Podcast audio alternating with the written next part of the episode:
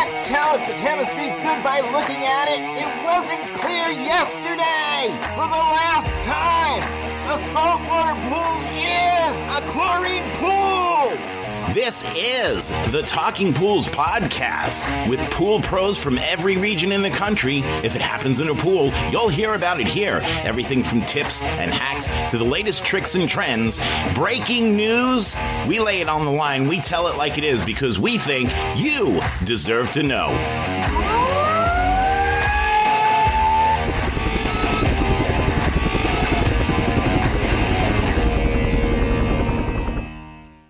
Hi, everybody, and welcome back to Testing Thursdays with Wayne Ivusich.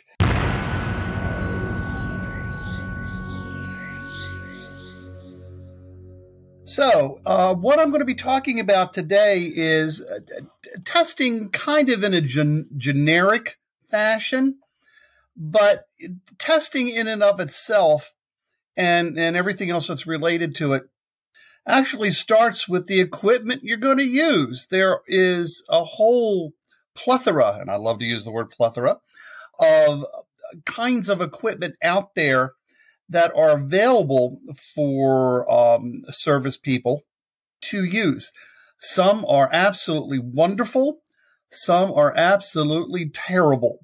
And we're going to be going over all of the ones that are out there and available, both the good and the bad and the ugly, and tell you which one is probably the best overall for you to use when you're testing water. So let, let, us start off by talking about it in, in, in the grand scheme of things. So if, if you envision uh, the, the, the food chart, you know, what's at the top and that little pyramid, the food pyramid thing, you can relate that also to testing. So at the top of that food chain or the top of the testing chain, we've got anything electronic, anything digital. These are the two types of tests that are uh, that have the highest degree of accuracy. Uh, you can't beat this. It kind of takes all the human frailties that we have when we're testing and uh, tosses them in the trash can because you're you're not dealing with you know how to hold this, how to place this, how far to go, you know, that that kind of stuff. It it it is precise. The digital and electronic pieces come in a variety of formats. I've seen uh, the old Myron L square black box tests meters, uh, analog meters for testing TDS and conductivity and salt. They've been around forever and are practically indestructible, quite honestly. I remember at a trade show that I went to many years ago, I literally, to prove to somebody who came by the booth how indestructible they were, I picked up the thing and then just kind of threw it against a nearby wall and it still worked. You got to really work hard to kill it. But that's an analog meter. So it has a little dial in the front with a little uh, arrow that goes back and forth and stops at whatever it is you're trying to read. Digital is a little bit different because it's more it's more accurate. It, it, down to three decimal places in some cases. Yes, I know that's a little bit of overkill, but you know when you're talking accuracy, sometimes three decimal places needs to be there. So digital. So we're talking about things like probes and probes too in the analog meter, but probes mostly in the digital pieces.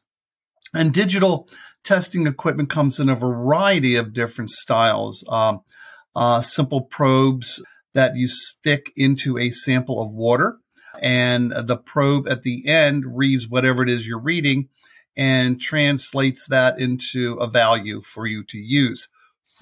Now, some um, digital meters are multi purpose. Some will do things like conductivity, salinity, uh, TDS, all on the same probe pH is the oddball. Uh, pH testing using a digital meter has to be done with a completely different kind of probe because you need to keep a pH probe immersed in a buffer solution all the time.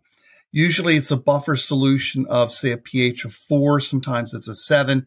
Really depends upon what the manufacturer of the actual uh, probe, the, the meter, digital meter says to use, whichever one is best.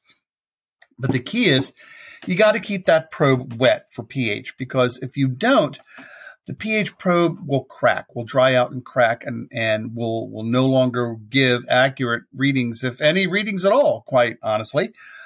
But it's, it's critical that, which kind of plays into one of the most common questions I get or I used to get at trade shows was, is there just one probe I can use to stick in the pool water and give me all the values once I stick it in there? No, that's called the magic wand uh, little thing I phrased many, many years ago. And the magic wand doesn't exist, only in our minds, because of the way that pH needs to be, that the probe itself needs to be maintained and used. It, it's a separate kind of animal. So there is no one magic, one wand thing that you can stick into pool or spa water and it will give you all the readings. Um, we're not quite there yet. That doesn't mean it might not happen. You know, 10, 20 years down the road. But right now, nope. And it hasn't been around for a long, long time. So, all of the other values, I mean, you can get portable colorimeters and photometers. These again use a, a probe of, of a certain type to read whatever value it is that you need to find. The difference is that, say, in a colorimeter, a portable colorimeter, you're using a specific wavelength of light to travel through a treated sample. And then the outgoing light from the sample is then converted into whatever value it is you're reading. Now, the photometers essentially work in the same fashion. The problem is with this level of accuracy and sophistication, when you're talking digital and electronic pieces, uh, unfortunately is not cheap. Inexpensive, you know, 10 and $20 little probes that you can see in a lot of uh, retail stores and some distributors are just that cheap. Uh, they may work one or two times, but after that, forget it. All bets are off.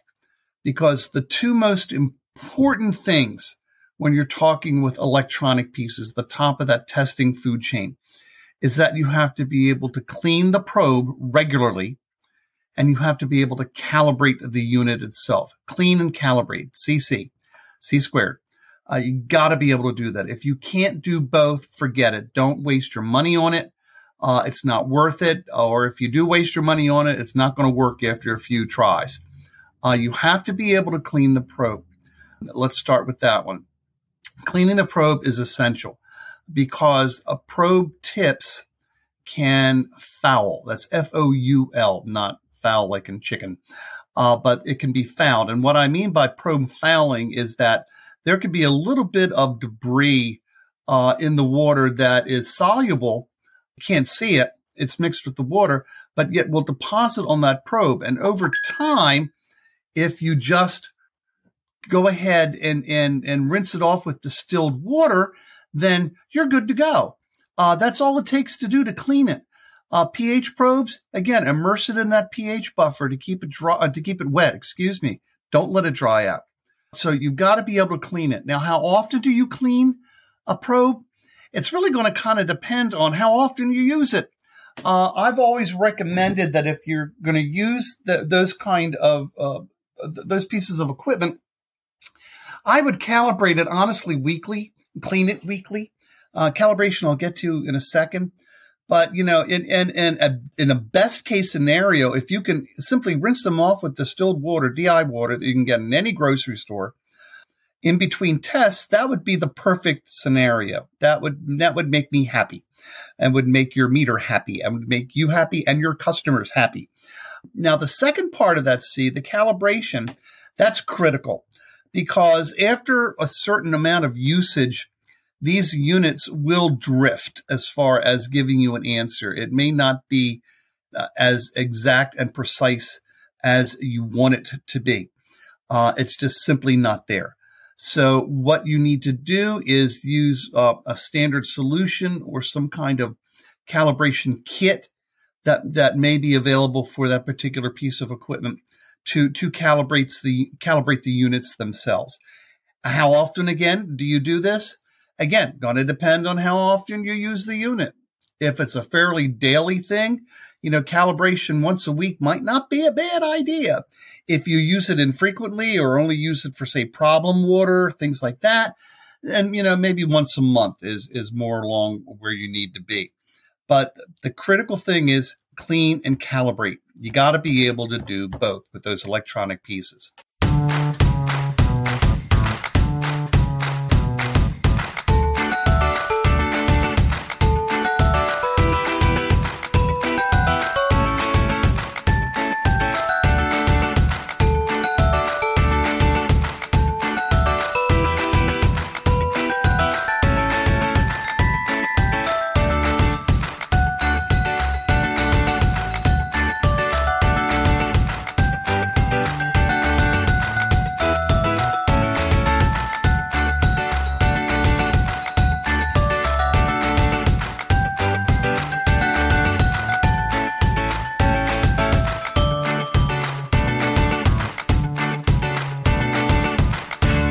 So let's move down the, the, the, testing food chain pyramid.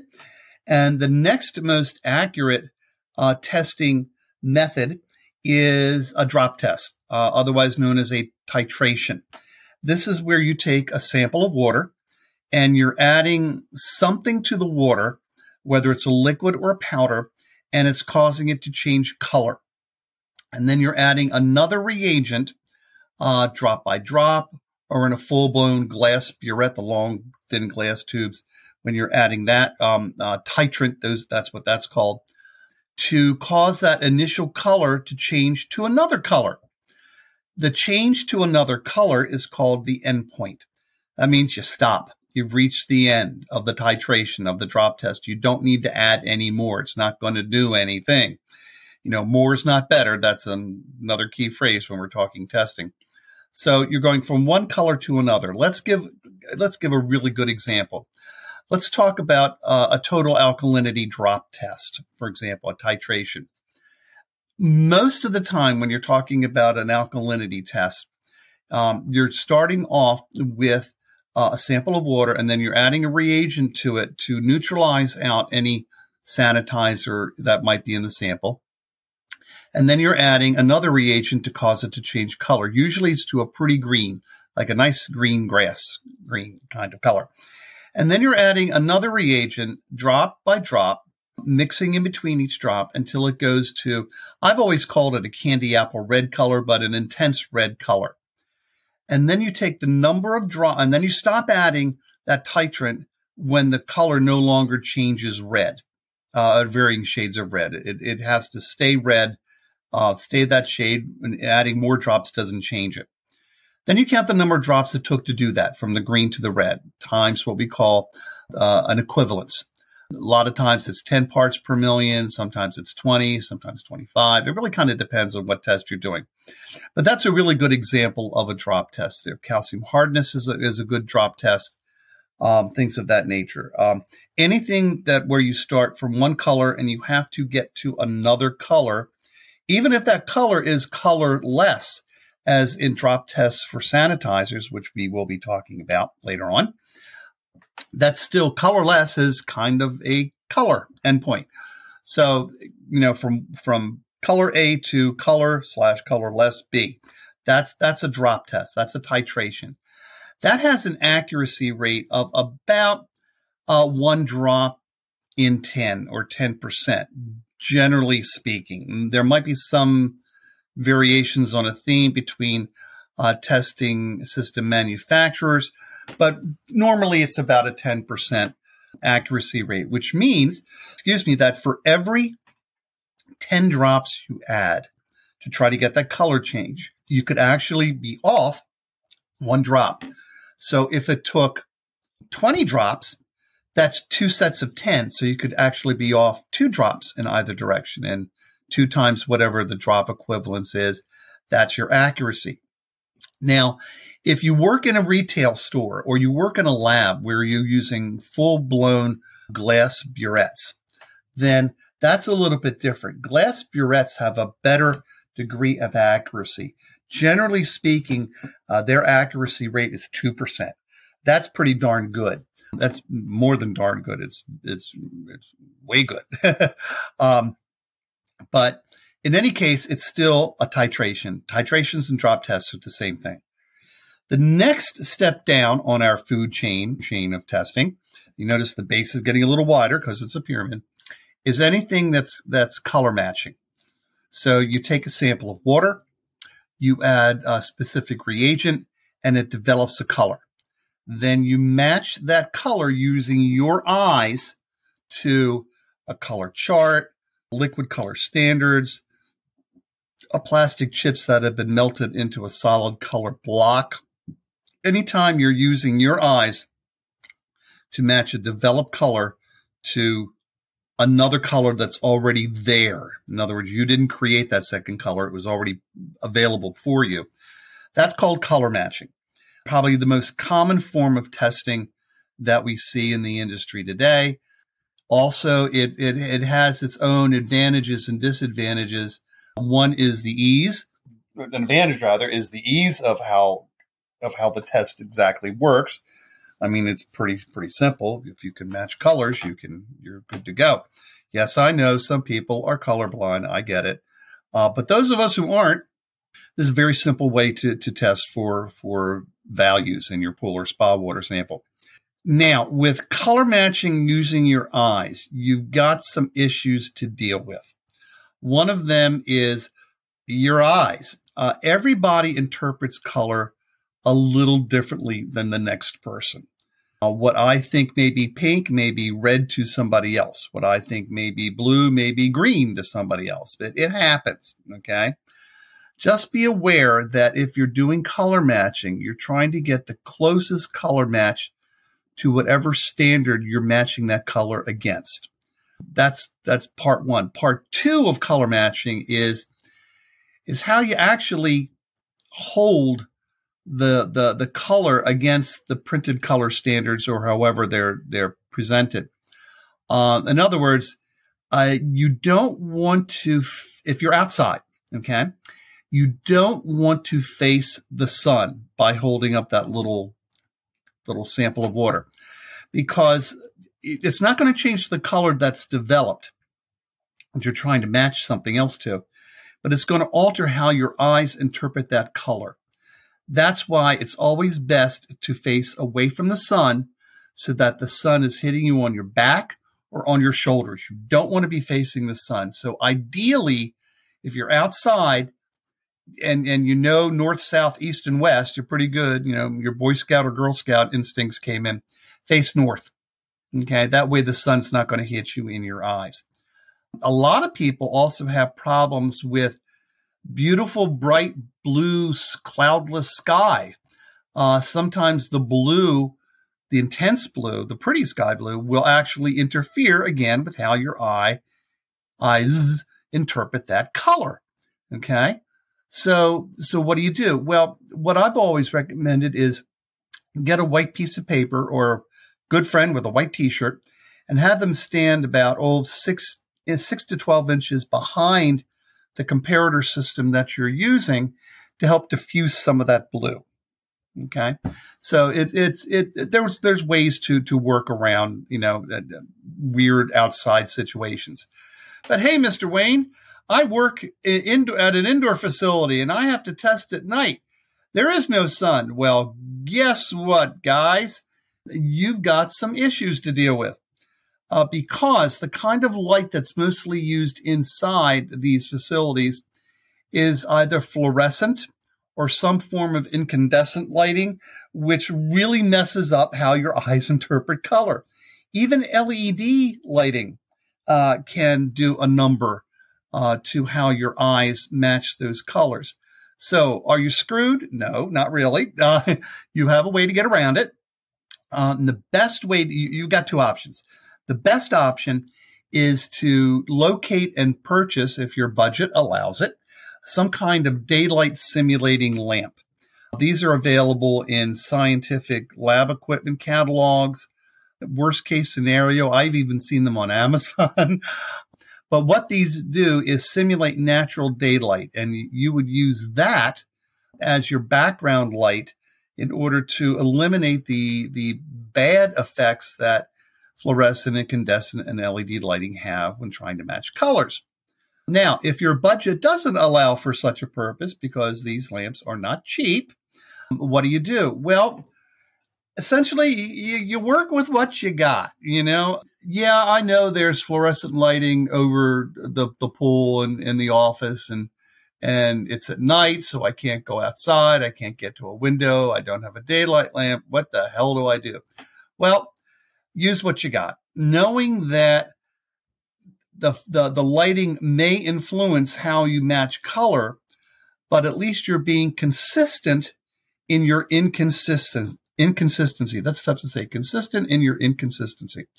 Uh, that's a phrase I made up a number of years ago that kind of, well, justifies having to deal with weird, poor, not the best kind of lighting conditions to match colors. So, you know, test it all in the same spot. Don't test it near the pool surface. Get into an office, you know, get away from it as best as you possibly can. So that's that's color matching in and of itself.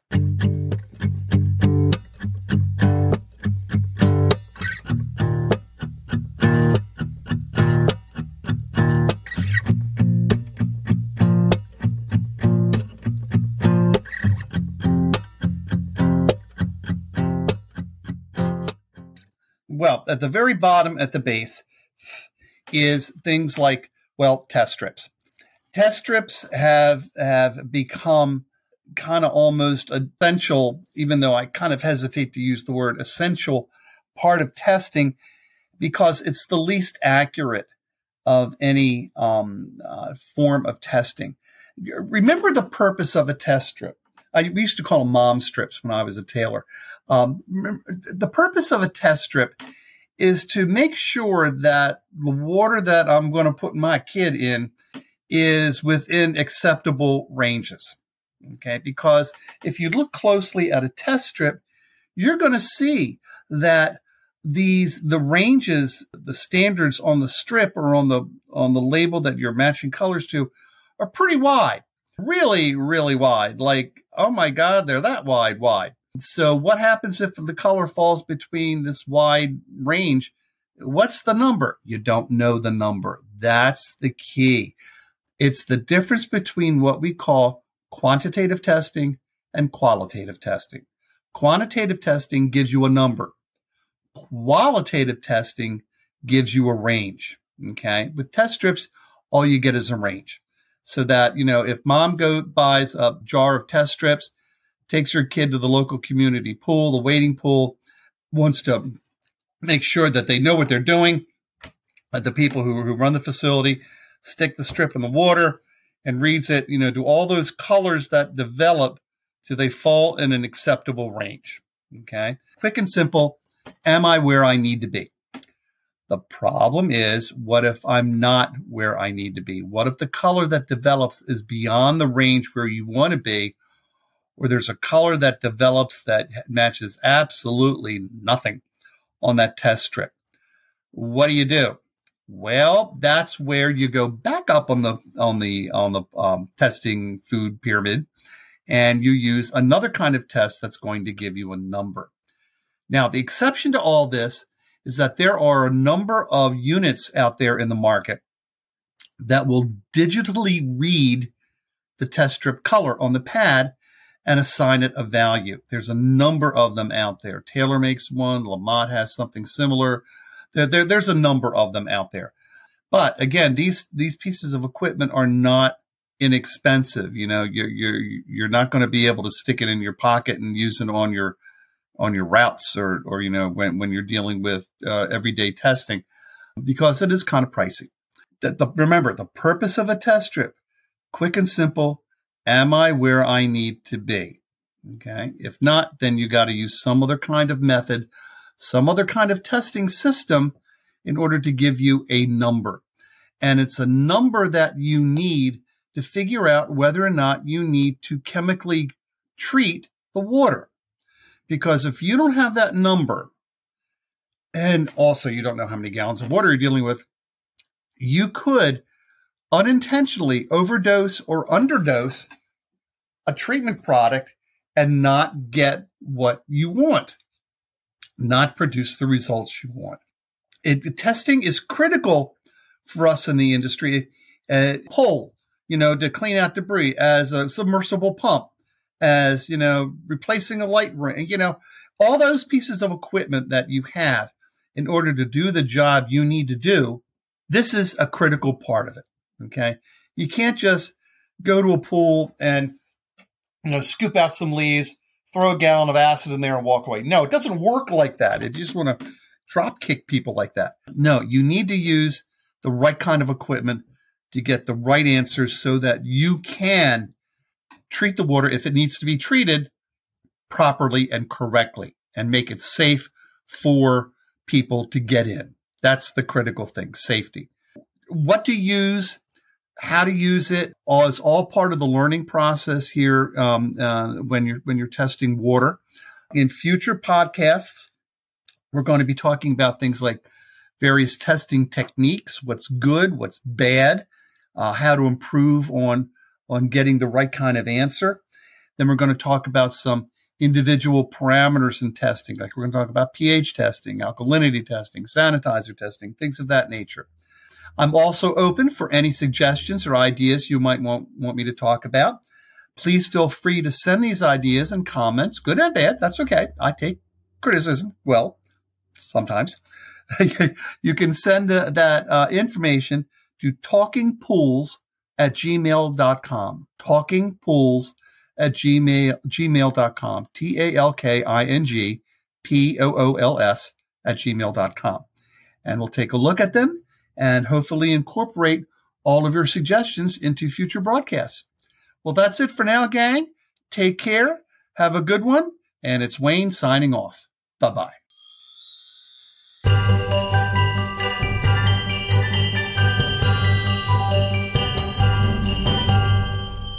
Ho, ho, ho. Merry Christmas.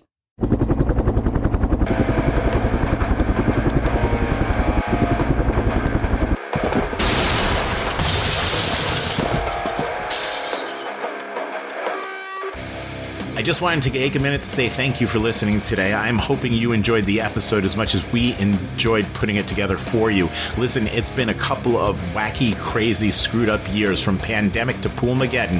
I just want you to know that we are all in this together. If there's anything that we can do for you, send me an email at talkingpools at gmail.com. Again, that's talkingpools at gmail.com. We're here. This is your podcast. We are the Pool People's podcast of the Pool People for the Pool People by the Pool People's podcast podcast. This one is about you.